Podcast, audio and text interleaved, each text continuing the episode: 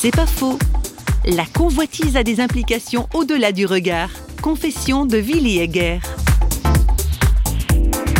Alors précisément la, la parole qui dit que l'homme qui regarde une femme pour la convoiter, il a déjà commis l'adultère avec elle dans son cœur. Et ça c'était la, la phrase massue, si je peux dire, qui m'a montré que justement j'étais dans ce cas-là. Je travaillais qu'avec des femmes. Alors, euh, contact ici, contact là, et puis euh, on gamberge dans notre tête. Vous voyez? Bref, j'ai dû confesser tout ça. Puis arrivé à la maison, enfin j'ai pas attendu trop longtemps, j'ai dit écoute chérie, je, je te demande pardon parce que intérieurement je me comportais comme, comme un vrai salopard. Quoi. Donc je devais me reconnaître pécheur. Moi je croyais que j'étais bon, j'étais gentil, j'étais bien. Ben voilà.